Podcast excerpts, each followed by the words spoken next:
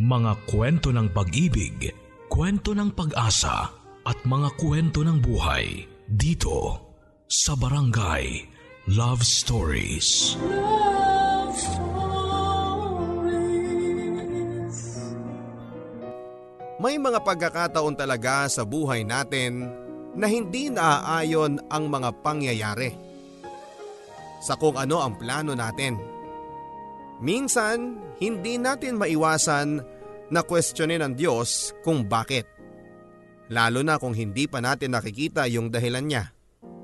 Pero paano kung kasama sa plano ng Diyos ang mawala ang mga taong inspirasyon mo sa pagbuo ng pangarap? Magagawa mo pa bang sambahin siya? Dear Papa Dudut, Tawagin niyo po ako sa pangalang Rodney. Nag-iisang anak ako ng mga magulang ko. Pagagwardya ang trabaho ng aking ama habang si mama naman ay dating OFW.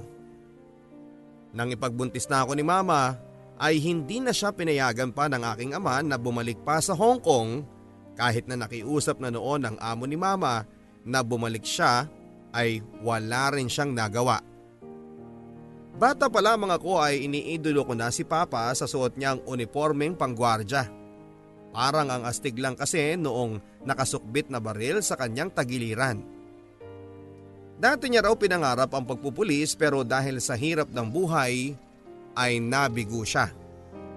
Ganon pa man papadudot ay nagpapasalamat pa rin siya dahil sa paggagwardya niya nakilala ang aking ina. Hindi pa nga raw siya makapaniwalang magugustuhan siya ni mama. Nang isilang ako ni mama ay labis ang kasiyahan niya nang makitang lalaki ang anak niya. Tagakalat ng apelyido at tagapagpatuloy ng pangarap. Yan ang mga litanyang nabigkas ni Papa nang sa unang pagkakataon ay nakarga niya ako. Ako kasi ang madalas nakakulitan ni Papa sa tuwing maglilinis siya ng baril niya. Papa, bakit po ba kailangan nyo nito sa trabaho? Para maproteksyonan ko ang amo ko at ang mga pagmamayari nila laban sa masasamang loob anak. Eh, paano po kung sa gagawin yung yun kayo po ang mapahamak? Anak, kung oras mo na talaga, oras mo na. Meron nga dyan kahit natutulog lang, nalalagutan pa ng hininga, di ba? Tsaka matapang si Papa anak, at yan ang gusto kong manahin mo sa akin. Yung lakas ng loob kaya paglaki mo, ikaw na ang tutupad ng pangarap ni Papa na pagpupulis. Tapos maghanap ka rin ng singganda at singbait ng mama mo. Oh, kung ano-ano na naman ang sinasabi mo sa anak mo. Masyado pa siyang bata para isipin yan. Eto, magmerienda na muna kayo at paniguradong nagugutom na kayo. Lalo ka na. Kapag ganoon ay mag-aasaran na silang dalawa at mauuwi na sa tawanan ng pag-uusap naming tatlo. Kung si Papa yung tao na ubod ng tapang papadudot, kabaligtaran naman ang aking ina. Napaka malalahanin kasi ni Mama sa lahat ng bagay. Sa katunayan niyan ay hindi pwedeng umalis si Papa sa bahay nang hindi pinakikinggan ng sampung bilin ng aking ina. Mag-ingat sa trabaho at huwag agad paiiralin ang init ng ulo sa kanyang trabaho. Kumain ng tama sa oras, iwasan ang uminom pero ang pinakamahalaga sa lahat ng bili na yon ay yung panghuli. Ang umiwas sa ibang babae na mapanukso. Ikaw naman ma, titingnan ko lang naman sila. Pero hindi naman ibig sabihin nun eh mapapalitan na kita sa puso ko. Ah basta, umiwas ka na lang kung ayaw mong mapalitan ng address mo kapag nagkataon. Address? Bakit naman mapapalitan ang address ko nun, ma? Dahil kapag nahuli kitang nambababae, palalayasin kita agad-agad dito sa bahay ko. Gets? Ah! Sabi ko nga, iiwas na lang ako. Kahit may sarili ng pamilya si mama ay tinutulungan pa rin niya ang mga kapatid niya. Mapa nakababata man o nakakatanda sila sa kanya. Bagay na madalas nilang pagtalunan ni Papa minsan. Kahit kasi walang wala na si mama ay lagi niyang nagagawa ng paraan basta para sa mga kapatid niya. hanggang sa dumanas kami ng matinding kalamidad. Isang malakas na bagyo ang dumaan sa aming barangay na labis na gumimbal sa aming lahat papadudot. Nakapaghanda naman kami kahit papaano kasi dati na kaming nasabihan.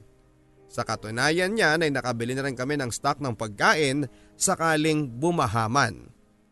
Pero sa hindi namin inaasahang pangyayari ay hindi lang pala basta pag-ulan at pagbaha ang dulot ng bagyong yon kundi malakas na hangin din na nagdulot ng malakas na pagagos ng tubig baha, papadudot. Sobra ko natakot noon dahil nabalot na rin ang kadiliman ng buong barangay sa kawalan ng kuryente. Tanging maliliit na flashlight lang ang nagsilbing ilaw namin. Yakap ako noon ni mama na labis na nag-aalala sa mabilis na pagtaas ng tubig baha. Nang tangayina ng malakas na hangin ang bubong ng bahay namin, ay nag-decide na si Papa na lisanin na namin ang bahay. Kandong-kandong ako ng aking ama noon habang nasa likuran namin na nakasunod si Mama. Habang umiiyak ako sa takot ay sinusubukan akong pakalmahin ni Mama.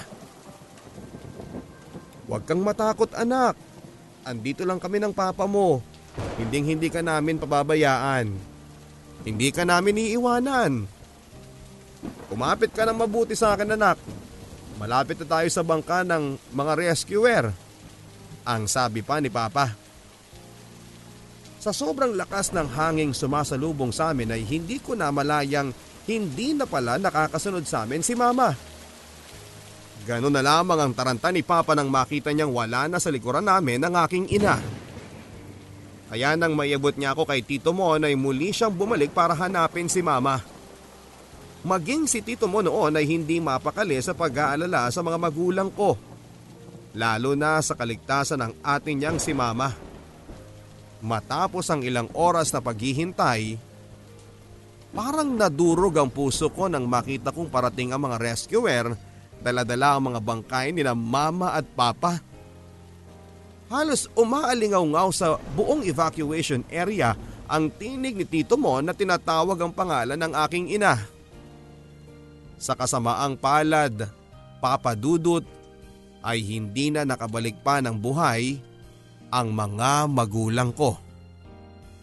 Walang tigil ang pag-iyak ko nang iharap na sa amin ang mga bangkay nila. Hindi ko lubos maisip na mauulila ako ng ganong kadali sa aking buhay. Kapwa nalunod ang mga magulang ko sa bahang dinulot ng bagyong nanalanta sa baryo namin. Hindi ko makakalimutan kung paano ako nagsumikap na gisingin ng parang natutulog lang na sina mama at si papa. Uncle, please, gisingin natin sila mama at papa. Please po, tulungan niyo akong gisingin sila. Nangako sila sa akin eh, na hindi hindi nila ako iiwan. Kaya nagmamakaawa po ako. Gisingin natin ang mga magulang ko. Wala na sila, anak. Wala na sila kang mag-alala ate. Hindi hindi ko pababayaan si Rodney. Kahit anong mangyari. Ma? Pa? Bangon na kayo dyan, please. Huwag niyo naman sana akong iiwang mag-isa. Nagmamakaawa po ako sa inyo. Mama, Papa, gumising na kayo para sa akin, please. Hagulhol na pakiusap ko sa mga magulang ko. Hindi ko kayang mabuhay na wala sila papadudot. Parang hindi ko alam kung saan ako huhugot ng lakas ng mga oras na yon. Ang hirap lang kasing tanggapin na iniwan na nila ako. Mula nang maulila ako ay si Tito mo na ang nag-aruga sa akin. Madalas niyang ikwento sa akin ang kabutihan sa kanya ng aking ina. Si Mama raw ang madalas niyang kakampi at katuwang sa lahat ng bagay. Kahit nang araw noong mag-ambisyon siyang ibang bansa ay si mama rin ang sumuporta sa kanya maging sa gastusin niya sa pag apply sa Maynila. Kaya gano'n na lamang ang lungkot ni Tito Mon nang makatanggap siya ng tawag mula sa ahensyang ina-applyan niya. Hindi raw niya kasi akalaing may tatawag pa sa kanya sa tagal na nakalipas na panahon. Noong una ay ayaw na sanang ituloy ni Tito Mon ang pagtatrabaho sa Saudi. Pero nang maalala niya ako at ang pangako niya kay mama ay tinanggap na lang niya ang trabahong alok sa kanya. Nang banggitin niya ang tungkol sa pag-abroad niya sa isa ko pang tiyuhin na si Tito Ben ay hindi siya nahirapang makiusap. Agad na pumayag si Tito Ben na iwan ako sa kanyang poder. Hindi naging madali sa akin yung panahon na kailangan ko nang magpaalam kay Tito Mon dahil kailangan na niyang umalis papunta ng Maynila. Sandali lang kayong mawawala hindi po ba? Nag-aalalang tanong ko. Medyo matatagalan Rodney, pero huwag kang mag-alala. Lagi akong gagawa ng paraan para makamusta ka. Parati din ako magpapadala ng pera para sa pag-aaral mo. Maluhaluhang sabi ni Tito Mon, isang mainit na yakap na lang ang naipabaon ko sa aking mahal na tiyuhin. Bago siya tuluyang umalis, papadudot. Tulad ni Tito Mon ay mabait din si Tito Ben pero hindi ang pangalawa niyang asawa na si Auntie Letty. Bukod kasi sa nakasimangot nitong mukha ay alam kong may kasungitan din siya. Bata pa lang kasi ako ay nakikita ko na kung paano niya pagalitan ng mga pinsang kong sina Benson at Ryan. Kaya naman, marinig pa lamang nila ang tinig ni Auntie Letty ay natataranta na silang dalawa sa takot sa kanilang ina. Nung unang araw ko sa bahay nila ay hindi ko maipaliwanag ang kabang nararamdaman ko. Nang ipaalam sa kanya ni Tito Ben ang pagkupkup sa akin, batid kong pilit ang ngiting tinugod niya. Kahit papaano ay maayos ang kwartong ibinigay sa akin ni Uncle Ben. Pero hindi pa rin maiaalis sa dibdib ko ang kabahan para sa mga susunod na araw. At hindi nga ako nagkamali ng kutob papadudot. Unang umaga ko pa lang noon sa bahay nila nang marinig kong tila may nagdadabog sa kusina na tabilang ng aking kwarto. Bahagya ko ring narinig si Auntie Letty na inuutusang maglinis ng bahay ang panganay niyang si Benson. Total, bakasyon nyo naman. Ano ba naman kung maglinis kayo ng bahay? Gisingin mo na yung bisita natin nang may maitulong naman. Aniya na tila nagpaparinig kaya nagmadali na akong bumangon. Hindi pa man nakakakatok si Benson ay agad na akong lumabas upang magpakita sa tiyahin ko. Dali-dali ako naghanap ng maitutulong ko sa paglilinis para kahit papaano ay gumaan naman ang loob niya sa akin. Kakatapos lang namin maglinis ng mga pinsang ko nang makaramdam ako ng pagkagutom. Ganoon na lamang ang saya ko nang makita ko ang pritong itlog at sinangag na kanin sa mesa. Kaso pagkakuha ko pa lang ng plato ay muling nagsalita si Auntie Letty. Benson! Ryan! Mag-almusal na kayo. Andito na sa mesa yung niluto kong almusal yung dalawa. Dalawang itlog yung nasa mesa. Ay, dadalawa lang. Ay! Oo nga pala no, may bisita nga pala. Naku, pasensya na iho at hindi kita kaagad na alala. Kung gusto mo may mga biskwit dun sa may cabinet, kumuha ka na lang muna dun. Dahil sa hiya ko ay hindi na lamang ako nagreklamo pa. Alam ko naman kasing wala akong karapatan dahil nakikitira lang ako sa kanila. Tanging paglunok na lamang ng laway ko ang nagawa ko habang pinapanood ang mga pinsang kong kumain. Bahagya akong nalungkot nang makita kong pinupunasan ni Auntie Letty ang pawis sa likod ni Ryan. Ganon na ganon din kasi si mama noong nabubuhay pa siya. Parang nakakamiss lang kasi noong may nagmamalasakit na mga magulang. Parang hirap pa rin akong tanggapin papadudot na wala man lang natira sa akin ni isa sa kanila. Minsan nga, gusto ko nang hilingin sa Diyos na sana sana kasama na lang nila akong nawala sa mundong ito. Kung hindi lang ako nahihiya kay Tito Ben ay matagal na siguro akong umalis sa pamamahay nila. Dahil sa nakikita kong ugali ni Auntie Letty, minsan ay napapaisip ako kung ano nga ba ang nagustuhan ng tiyuhin ko sa kanya. Hanggang sa nahanap ko rin ang sagot sa aking katanungan papadudot. Sa tuwing meron kasi si Tito Ben sa bahay ay bumabait ang tiyahin ko. Yung wala ka talagang makikitang bahid ng kasamaan sa kanya. Magaling siyang magpanggap papadudot. Nagulat na nga lang ako nang minsang akuin niyang trabahong ako naman ang gumagawa. Kapag tinatanong din siya ni Tito Ben kung nakakain na ba kami ng maigi, ay oo kaagad ang sagot niya kahit na hindi naman totoo. Sayang nga lang at walang kaalam-alam ang tiyuhin ko sa pag-uugali ng babaeng pinili niyang mahalin. Kulang na nga lang ay alilain niya ako sa tuwing wala ang tiyuhin ko. Hindi rin kasi niya ako pinapasabay sa kanila. Saka pa lang niya ako papayagang kumain kapag tapos na sina Benson at Ryan. Ibig sabihin, mga tira-tira nilang pagkain ang napupunta sa akin papadudot. Mabuti na lang at kahit papaano ay may hatid na magandang balita si Tito Ben. Ano mang oras daw kasi ay tatawagan ako ni Tito Mon mula sa Saudi upang kumustahin. Napag-usapan na raw kasi nila ang tungkol sa pagbabalik ko sa school. Labis ang kasiyahan ko nang sa kauna-unahang pagkakataon ay narinig ko ang tinig ni Tito Mon sa telepono. Pasensya ka na anak ha, medyo nahirapan kasi ako mag-adjust dito eh kaya ngayon lang ako nakatawag. O ano, kumusta ka na dyan? Sasagutin ko na sana siya nang mapansin kong nakatingin sa akin si Auntie Letty at Tito Ben. Nanlilisik ang tiyahin ko na tila ba binabantayan ang isasagot ko.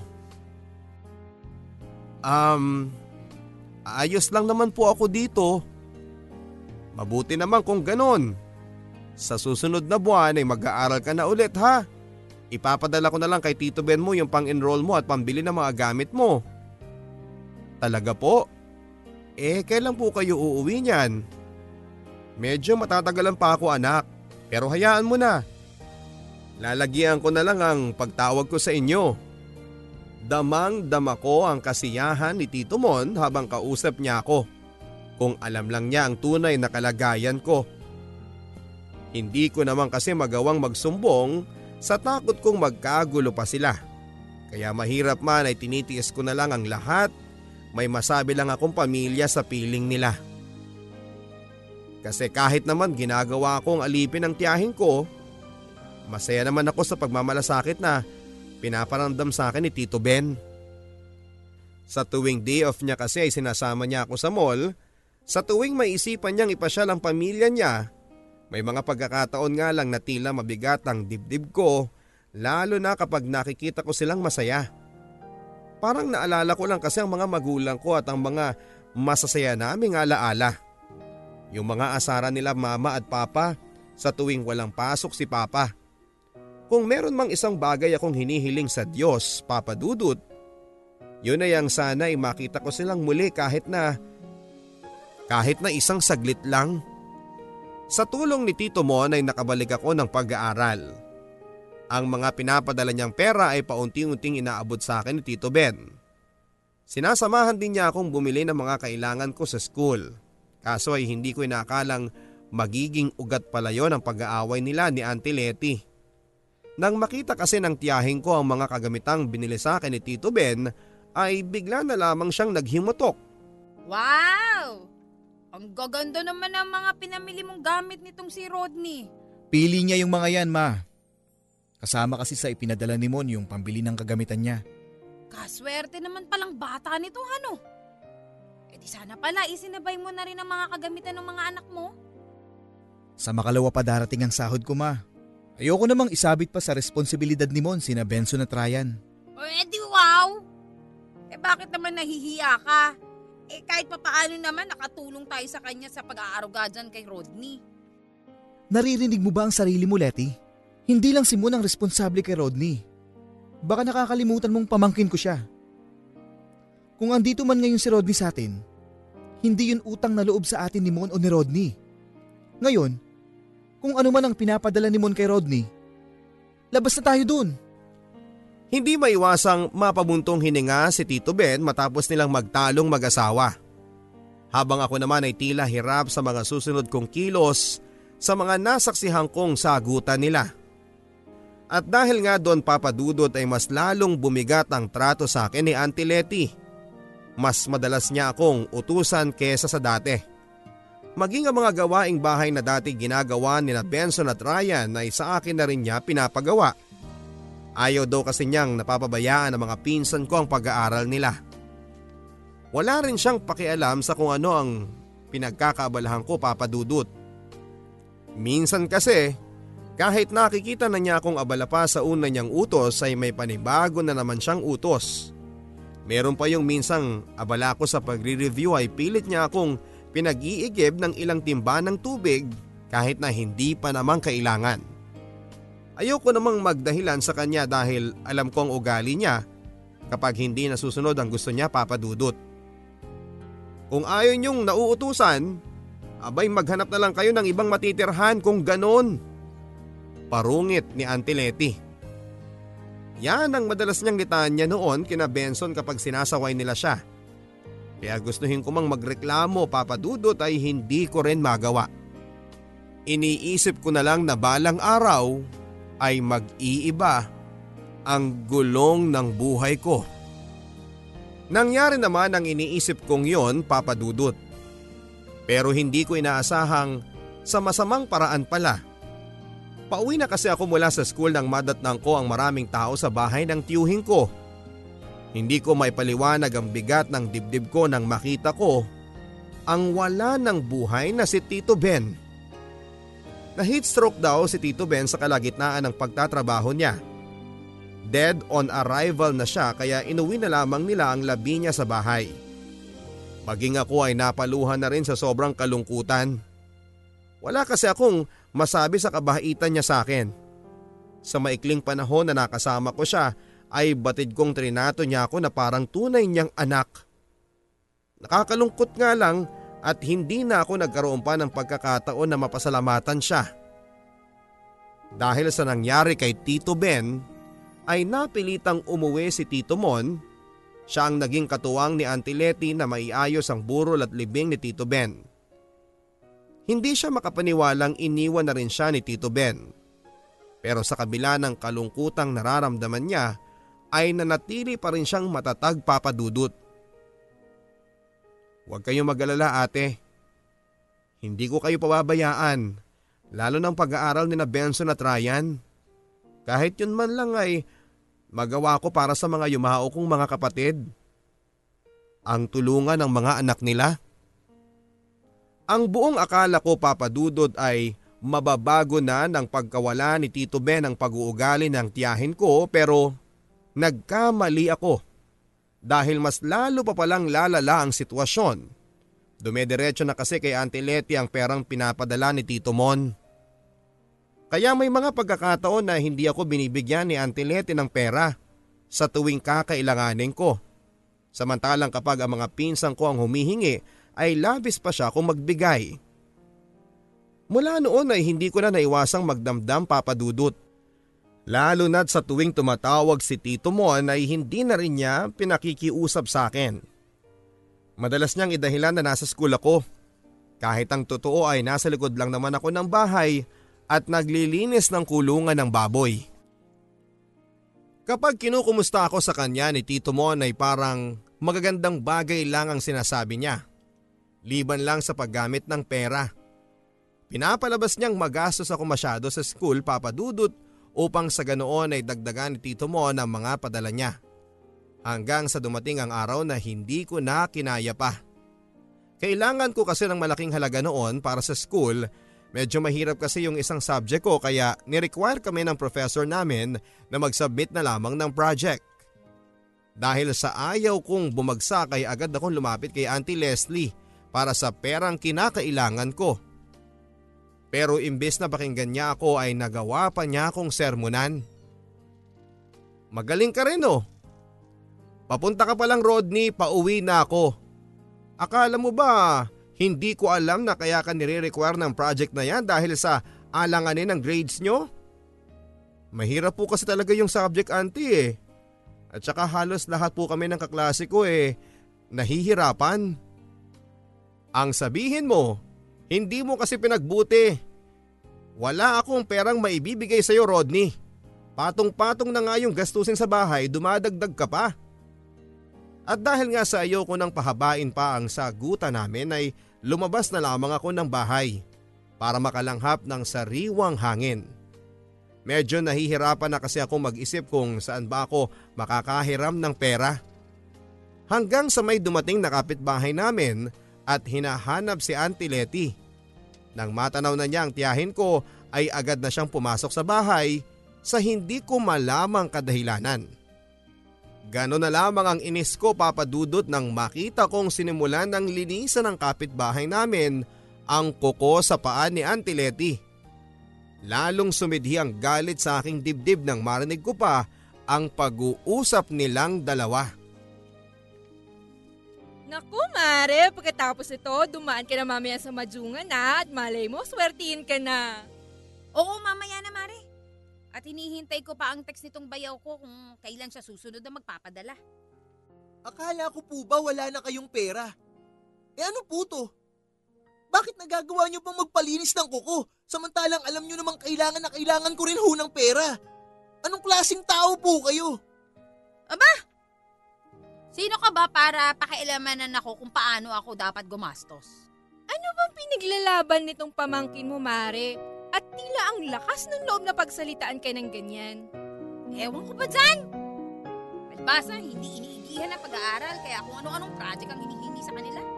Paano hindi ako mahihirapan sa pag-aaral? Wala na kayong ginawa sa akin sa bahay na to kundi ang alipinin ako eh. Ni minsan nga hindi ko naramdamang kamag-anak ko kayo. Ang tagal ko nang nagtitiis sa masamang pag-uugali niyo sa akin. Pero ngayon parang sumusobra na kasi. Pasalamat nga kayo kasi hindi ko kayo sinusumbong kay Tito Mon. At ano naman kaya ang isusumbong mo? Naaambunan ka pa rin naman ng mga pinapadala niya. Opo, nandun na ako. Pero mas nakakalamang pa rin kayo sa pera. Kung tutuusin, wala pa nga sa kalahati ang naibibigay niyo sa akin eh. At ang lakas pa ng loob niyong lumustay ng pera na hindi naman kayo naghirap. Hindi po nagpapakahirap si Tito Mondon para lang meron kayong maipang madyong. Mahiya naman kayo sa sarili ninyo. Ang lakas ng pangangatawan niyo pero hindi niyo magawang magtrabaho. Sa sakit ng mga nasabi ko ay nasampal ako ni Auntie Letty pero wala akong pinagsisisihan sa lahat ng mga nasabi ko sa kanya. Tama lang naman na ipamukha sa kanya ang lahat ng kasamaang ginawa niya. Dahil sa mga nasabi ko ay pinalayas na ako ni Auntie Letty sa pamamahay nila. Blanco man ang isip ko ng oras na yon kung saan ako magpupunta ay mas pinili ko pa ring umalis na lamang. Nang makita ko ang cellphone niya sa kanyang kwarto ay dali-dali ko itong binulsa papadudot. Alam ko kasing anumang oras ay tatawagan siya ni Tito Mon upang kumustahin kami. Marami pa siyang sinabi noon habang pinapanood ako sa pag-alis pero hindi ko na lamang inintindi pa. Agad kong pinuntahan noon ang bahay ng isa kong kaklase kung saan ay alam kong hindi ako masusundan ni Auntie Letty. Kinagabihan ay nabuhayan ako ng loob ng magring ang cellphone ng tiyahing ko. Nagtaka pa si Tito Mon nang mabusesan niya ako. Hindi ko na napigilan ng maiyak habang kinukwento sa kanya ang lahat ng mga sinapit ko. Wala daw siyang kaideya-ideya na habang pinapaniwala siyang nasa maayos akong kalagayan ay naghihirap na pala ako. Kaya raw pala hindi nauubusan ng dahilan si Auntie Letty sa tuwing gusto niya akong makausap. Nadadalas na rin daw ang paghingi niya ng pera at ako ang madalas niyang idahilan. Nang sabihin ko ang tungkol sa panggigipit niya sa akin sa pera ay napamura na lang sa galit si Tito Mon. Kahit nasa malayo si Tito Mon ay sinigurado pa rin niyang mapabuti ang aking kapakanan. Pakikiusapan daw niya ang kasintahan niya na kung maaari ay sa kanila na muna ako tumira. Bahagya akong nagulat dahil hindi ko alam na may nobya na pala ang tiyuhin ko. Kinagabihan noon ay nakilala ko nga si Tita Maris, ang GF ni Tito Mon. Agad niya akong sinundo tulad ng nabanggit sa akin ng tito ko at kahit papaano ay naging maayos na ang pamumuhay ko mula noon. Wala akong masabi sa kabaitang ipinapakita sa akin ni Tita Maris. Dahil sa isa siyang guro ay tinutulungan din niya ako sa mga hindi ko maintindihang assignments. Sa mga panahong kasama ko si Tita Marisa ay nakita ko ang isang tapat na tao.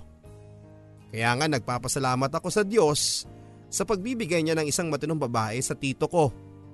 Hindi tulad ng babaeng napunta kay Tito Ben na hindi ko maintindihan ang pag-uugali. Sa araw ng pagtatapos ko ng high school ay nabigo si Tito Mon na makauwi bagay na nauunawaan ko naman. Malaking bagay sa akin ang pagsusumikap niya upang mapag-aral niya ako. Dahil kung hindi dahil sa kanya papadudot, baka kasama na ako sa mga kabataang naligaw ang landas. Sa aking pagka-college ay suportado pa rin ako ni Tita Maris at ni Tito Mon. Maging ang kurso kong criminology. Matagal na kasing alam ni Uncle Mon na hangarin ko na ipagpatuloy ang pangarap ng aking ama, ang pagpupulis. Mula nang magbinata ako ay madalas na akong kulitin ni Tito Mon kung may nililigawan na ba ako papadudot. Saka ko na po siguro aatupagin ang pag-GF kapag may sarili na po akong trabaho. Tanging naisagot ko sa kanya. Ang totoo kasi noon ay marami na rin nagdaang babae sa buhay ko. Wala nga namang masama sa pagkakaroon ng karelasyon habang nag-aaral. Basta ba alam mong balansehin ang lahat? Ano ka ba? Minsan lang tayo magbinata Rodney kaya enjoyin mo lang. Ang sabi ni Tito Mon habang kausap ko siya sa telepono. Ang kauna-unahang naging girlfriend ko ay noong third year high school ako. Si Wendy. Pinagtatawanan pa nga ako ng mga kaibigan kong sina Bert at Dan sa tuwing dinadaga ang dibdib ko. Lagi kasi nila akong binubuyo na mag first move na bagay na hirap naman akong gawin. Bukod kasi sa napakaganda ni Wendy ay halata rin mula siya sa may kayang pamilya. Nabuhayan na lamang ako ng loob nang siya na mismo ang lumapit sa akin. Nalaman daw kasi niya sa mga barkada niya na crush ko na nga siya. Hindi ah. Ah, ganito kasi yun. Nabanggit ko kasi sa kanila na, na ang ganda mo kaya siguro, ayun. So type mo nga ako. Umamin ka na kasi. Hindi na uso torpe ngayon. Grabe naman. Hindi naman sa torpe. Mahiyain lang kasi talaga ako. Mahiyain, torpe, whatever Rodney. Sige ganito na lang. Ligawan mo ako. Ha? Seryoso ka dyan? Ay hindi, hindi. Oo nga. Pumapayag akong ligawan mo ako. Hindi ko maipaliwanag ang tuwang nararamdaman ko sa mga sinabing yon ni Wendy. Alam ko kasing maraming nagkakandarapang ligawan siya kaya maging ang tropa ko ay hindi makapaniwalang pumayag siyang magpaligaw sa akin. Naging maayos naman ang unang linggo ng panliligaw ko kay Wendy. Pero hindi nagtagal ay unti-unti ko ring nakita ang tunay na pag-uugali ni Wendy. Madalas na kasi siyang mag-demand ng kung ano-ano sa akin tulad ng makakain at load. At kapag nabibigo akong ibigay sa kanya yon ay inaaway niya ako. Paano na lamang daw kung magkasintahan na kami? Wala raw pala akong binatbat sa ibang manliligaw niya.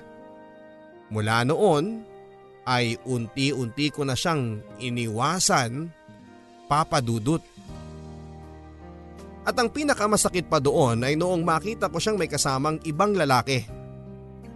Mas may kaya at may sasakyan pa. Mahirap noong una.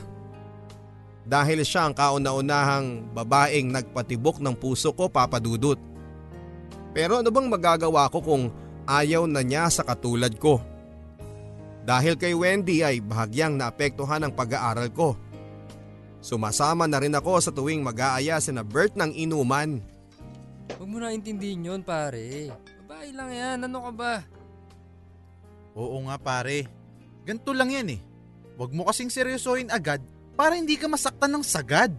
O eto, iinom na lang natin yan. Parang ang hirap naman nata nun. Kasi syempre di ba, kapag niligawan mo ang isang babae, ibig sabihin, mahal mo na siya. First time mo nga pare. Iba ang mahal pare sa gusto. Pwede yung mahal mo ngayon, saktan ka bukas. Pwede rin naman yung gusto mo lang dati, eh mahal mo na bukas. Tsaka dapat sila ang maghabol sa atin pare. Cheer up. Konting papogi lang yan. Tsaka pakiramdaman mo lang muna sila pare. Pero wag mo munang seryosohin agad. Ano nang malupit na diskarte?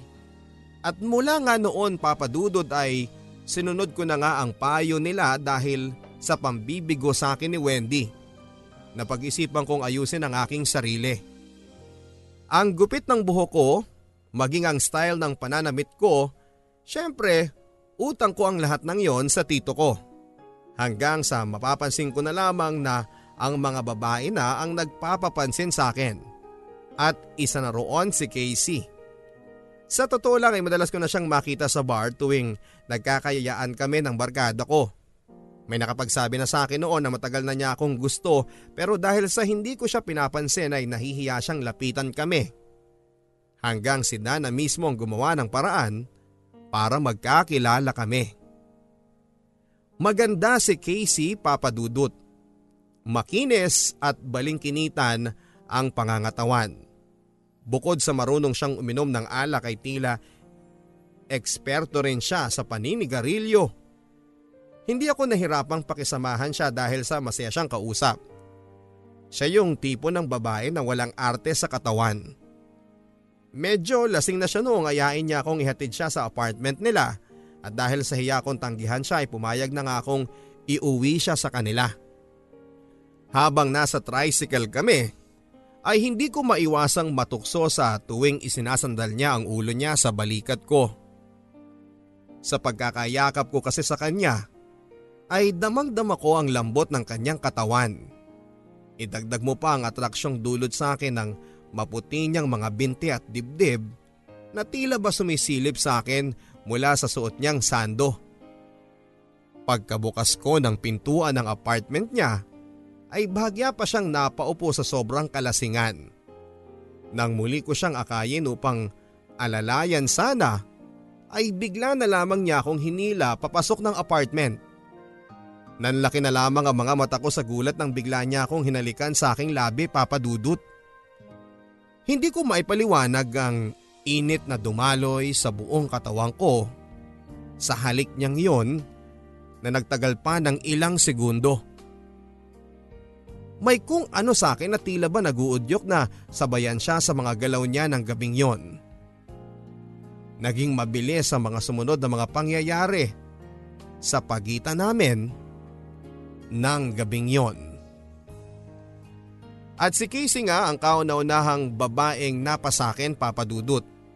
Kahit na first time ko ng gabing yon ay batid kong hindi ako ang nakauna sa kanya. Hindi maikakailang marunong na marunong na siya base sa mga naging kilos niya ng gabing yon.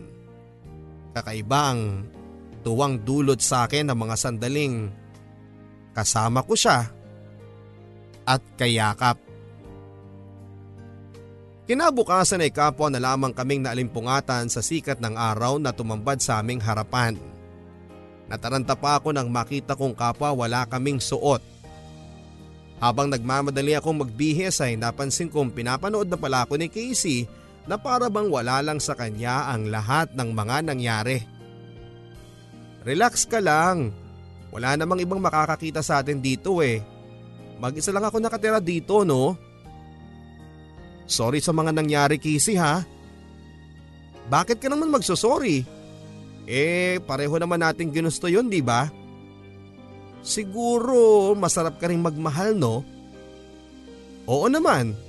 Eh bakit mo naman naitanong yan? Wala lang. Masarap ka rin kasing hayaan mo na nga. At doon na nga nagsimula ang magandang ugnayan namin ni Casey. Tila ang pagsasama namin ng gabing yon ang nagsilbing selyo ng aming relasyon. Oo Papa Dudut, naging kami nang walang naganap na ligawan o suyuan. Ilang beses na rin may nangyari sa amin na parabang wala na lang tuwing ginagawa namin yon. Ang buong akala ko papadudot ay si Casey na talaga ang makakatuluyan ko. Pero nagkamali ako dahil pagkalipas ng isang buwan ay natuklasan kong may asawa na pala siyang siman. Nasaktan ako, oo, pero ano pa bang magagawa ko kundi ang tanggapin na lamang na nabigo na naman ako. Mula noon ay ilang taon muna na namahinga ako sa paghahanap ng makakarelasyon. Graduating na ako sa college nang sa wakas ay umuwi na si Tito Mon. Ang plano daw nila ay magpakasal na ni Tita Maris. Isang brand new scooter ang regalo niya sa akin sa aking pagtatapos. Pagkatapos ng isang buwang paghahanda ay naging matagumpay naman ang pag-iisang dibdib ni na Tita Maris at Tito Mon. Wala din akong kamalay-malay na doon ko lang pala makikilalang babaeng matagal ko nang hinihintay. Walang iba kundi si Myra. Pamangkin siya ng isa sa ninong sa kasal ni Tito Mon. Unang tingin ko pa lang sa kanya ay nakadama na ako ng kakaiba. Simple lang siyang magdala pero napakaganda at napakaamo ng kanyang mukha. Para nga akong nanonood ng commercial ng shampoo sa TV habang pinagmamasdan ko ang mahaba niyang buhok na sumasagi sa kanyang mukha. Hanggang sa nagkaroon din ako ng pagkakataon na makausap siya. Kasalukuyan kasi siyang kumukuha ng dessert noon kaya nilakasan ko na ang loob ko na lapitan siya. Hindi naman ako nahirapang kaibiganin siya papadudot dahil bukod sa maganda na ay mabait din pala siya. Nang makuha ko na ang CP number niya ay sinimulan ko na rin siyang i-text. Ewan ko ba papadudot pero iba kasi naging tama ko kay Myra. Lalo pa ako nabuhayan nang malaman kong wala siyang boyfriend. Makalipas ang ilang buwan na pagkakaibigan ay niligawan ko na nga siya. Umabot ng tatlong buwan ang panliligaw ko bago niya ako tuluyang sinagot. Madalas kaming mamasyal sa kung saan saan na kami lang dalawa. Nang ipakilala ko na siya kay Tito Mon at Tita Marisa ay bahagya silang natuwa para sa akin. Sana ng araw ay si Myra na ang babaeng iaharap ko sa altar balang araw.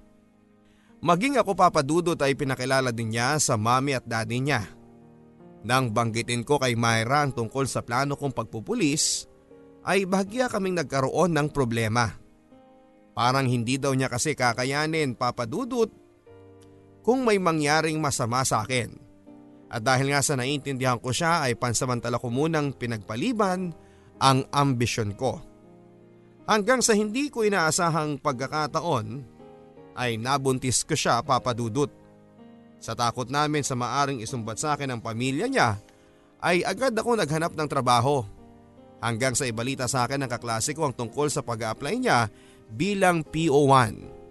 Dahil doon ay muling nabuhay yung interes ko na pagpupulis. Kaya noong hapong ding yon ay nagsabit ako ng application papadudot. Alam kong hindi magugustuhan ni Myra ang naging desisyon ko. Ganun pa man ay hindi pa rin ako napapagod na ipaunawa sa kanya. Ang hangaring ko na maabot ang pangarap sa akin ng tatay ko. Para rin sa inyo to ng magiging anak natin, mahal ko. Kaya sana suportahan mo na ako. Marami pa namang ibang trabaho dyan, mahal. Bakit kasi pagpupulis pa? Pangako, mahal ko. Mag-iingat ako lagi. Para sa inyo ni baby. Tugon ko sabay hawak sa tiyan niya. Hindi nagtagal papadudod ay pumayag din si Myra sa gusto ko.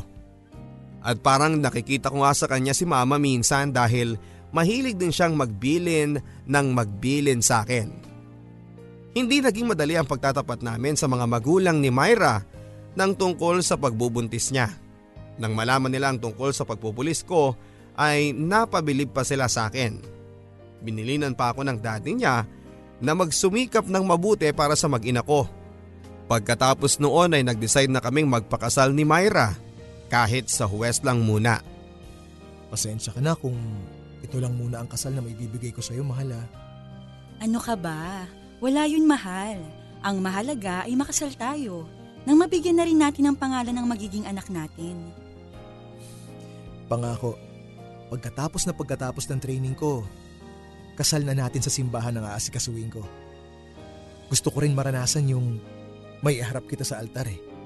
Oo na. Sige na. Ikaw ang bahala, mahal ko. Tugon niya sa kanya ko hinagkan sa aking labi. Tatlong buwan na ang tiyan ni Myra nang magsimula ang training namin. Nahirapan ako nung una dahil pinagbabawal na kaming gumamit ng cellphone. Ang lubos na napakahirap sa akin ay yung ideya na malalayo ako sa mga panahong kailangan niya ako ng kalinga ng kanyang asawa. Sobrang miss na miss ko na si Myra. Minsan gusto ko nang sumuko pero sa tuwing naiisip ko magiging anak namin ni Myra ay lumalakas ang loob ko. Mabuti na lamang at makalipas ang ilang buwan ay pinayagan na kaming madalaw ng mga pamilya namin. Labis ang saya ko nang makita ko ang paglaki ng umbok ng tiyan ni Myra. Hindi pa namin alam ang kasarian ng baby namin dahil sa kagustuhan ni Myra na masurpresa na lamang kami kapag nanganak na siya. Batid kong nahihirapan siya noon pero kinakaya lang niya para sa magiging anak namin. Lalo akong nagpursige sa mga sumunod naming training dahil alam kong ilang buwan na lamang ay makikita ko na ang anak ko. Nang muli kaming pinayagang madalaw ay gano'n na lamang ang pagtataka ko nang mapansin kong sina Tita Maris at Tito mo na lang ang naging bisita ko. Medyo natagalan pa sila ng sagot nang hanapin ko sa kanila si Myra. Pasensya ka na anak, hindi na namin siya naisama dahil mahirap nang ma-stress pa sa biyahe ang misis mo. Ang sabi ni Tita Maris. Totoo yun Rodney, Kumusta ka naman dito? Hindi ka ba nahihirapan? Tanong naman ni Tito Mon. Ayos lang naman po ako. Sa susunod na buwan ay magkatapos na po ang training namin. By that time, pwede na raw muna kaming umuwi sa pamilya namin. At dahil nga sa sobrang miss ko na si Myra, ay naisipan kong gumawa ng mga plano sa papalapit na pag-uwi ko.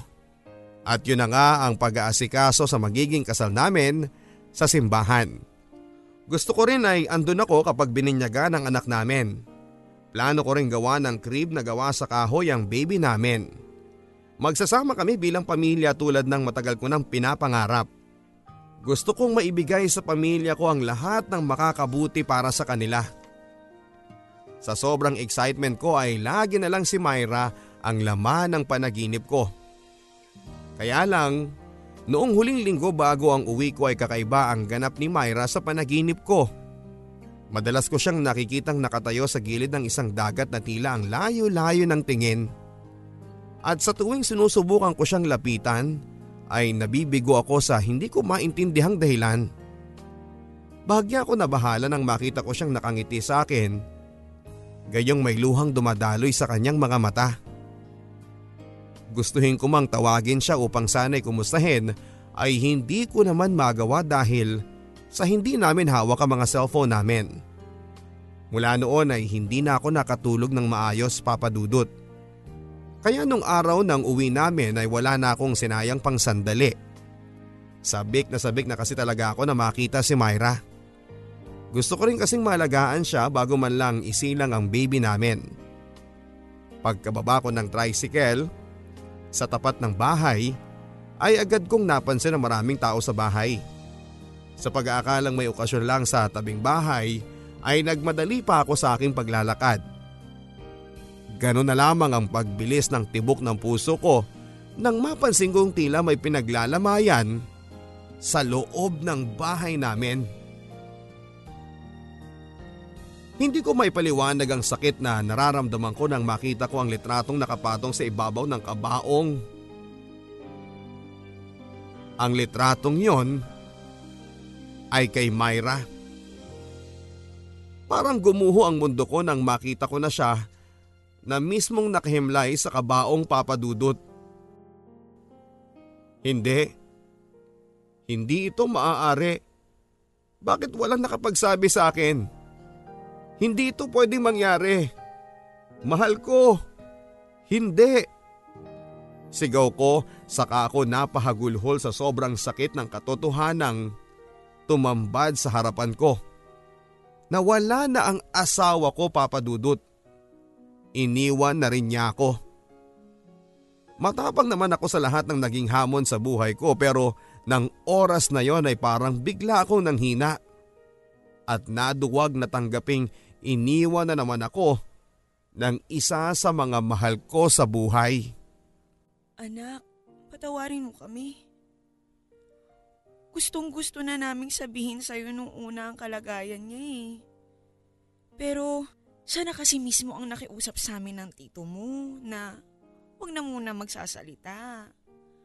ayaw niya kasing maapektuhan ka sa training mo kaya mas pinili niyang mas pinili niyang ilihim sa'yo ang kalagayan niya. Ano nga? Ano nga nangyari sa kanya? Bakit kailangan bang umabot sa ganito ang lahat? Bakit? Apat na buwan pa lamang ang tiyan niya nang makarana siya ng matinding paninikip ng dibdib. Doon na rin namin nalaman ang paglala ng sakit niya sa puso. Dati na siyang sinabihan ng doktor na magiging delikado para sa kanya ang mga susunod na buwan.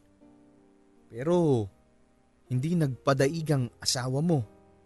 Mas pinili niyang ipagpatuloy ang pagbubuntis dahil sa kagustuhan niyang mabigyan ka ng anak. Nitong nakaraang linggo lang, muling nalagay sa panganib ang buhay nilang mag-ina. Una na niyang pinakiusap sa amin na kung malagay man kami sa sitwasyon na kailangan naming mamili, hiniling niyang ang anak niyo ang piliin namin. Pero bakit kayo pumayag? Bakit niyo hinayaang masunod yung gusto niya? Para niyo na rin akong pinatay! Hindi kami pumayag, anak. Sinubukan silang buhayin pareho ng doktor pero mahina na kasi talaga ang puso ni Myra eh. Nagawa pa nga niyang hagkan sa noo ang anak niyo. Bago siya, bago siya tuluyang nawalan ng hininga. Sinika pa siyang i-revive pero wala na talaga eh. Kusa rin talaga siyang bumitaw anak. Patawarin mo kami. Hindi pa rin napawi ng mga paliwanag nila ang hinagpis ko ng oras na yon papadudot. Lahat ng pangarap at plano ko sa pamilya ko ay parabang nauwi sa wala. Magkahalong emosyon ang nararamdaman ko ng mga oras na yon. Gusto kong magalit kay Myra kung bakit nagawa niya akong iwanan gayong alam niyang dati pa ang mga pangarap ko. Sa kabilang banda ay sinisisi ko rin ang sarili ko kung bakit, bakit kasi pinagpatuloy ko pa ang pagpupulis ko. Hindi sana nahirapan ang asawa ko kung nasamahan ko siya sa mga panahong kailangan niya ako. Kinagabihan noon ay sinamahan ako ni Tito Mon sa ospital upang makita ang anak namin. Ganun na lamang ang gulat ko nang makita kong kambal ang isinilang ng asawa ko. Nang malagutan ng hininga si Myra ay napilitan silang i-emergency CS ang isa pang sanggol sa sinapupunan niya. Masakit na masakit papadudot pero kailangan kong tanggapin na hindi ko na makakasamang muli ang asawa ko. Pero kapalit naman noon ay ang panibagong pag-asa sa buhay ko kasama ang dalawa naming anak na sina Lyra at Mira. Sa ngayon ay katuwang ko sina Tita Marie sa Tito Mon sa pag-aalaga sa kanila. Mas pinili ko ring madistino malapit sa amin para hindi ako malayo sa mga anak ko. Madalas ko ding ikwento sa kanila ang lahat ng mga masasayang alaala namin ng kanilang ina. Hindi man namin siya nakakasama, patid kong masaya siya habang pinagmamasdan kami mula sa kalangitan. Sana balang araw ay makapasyal kami sa inyong radio station ng mga anak ko kayo papadudot ang madalas naming pinakikinggan. May pagkakataon talaga sa buhay natin na hindi naaayon ang mga pangyayari sa kung ano ang plano natin. Minsan, hindi natin maiwasang kwestiyonin ng Diyos kung bakit. Lalo na kung hindi pa natin nakikita yung dahilan. Pero paano kung kasama sa plano ng Diyos ang mawala ang mga taong inspirasyon mo sa pagbuo ng pangarap? Magagawa mo bang sambahin siya? Ang sagot ko ay oo papadudot. Sa kabila ng mga nangyari sa akin ay may tiwala pa rin ako sa ating ama. Nawalan man ako ng ilang minamahal sa buhay ko, kahit papaano ay hindi naman niya hinayaang maiwan akong mag-isa. Sa tulong ng dalawa kong anak ay nagkaroon ako muli ng dahilan para maging masaya at ipagpatuloy ang buhay. God has a reason for allowing things to happen. We may never understand His wisdom, but we simply have to trust His will.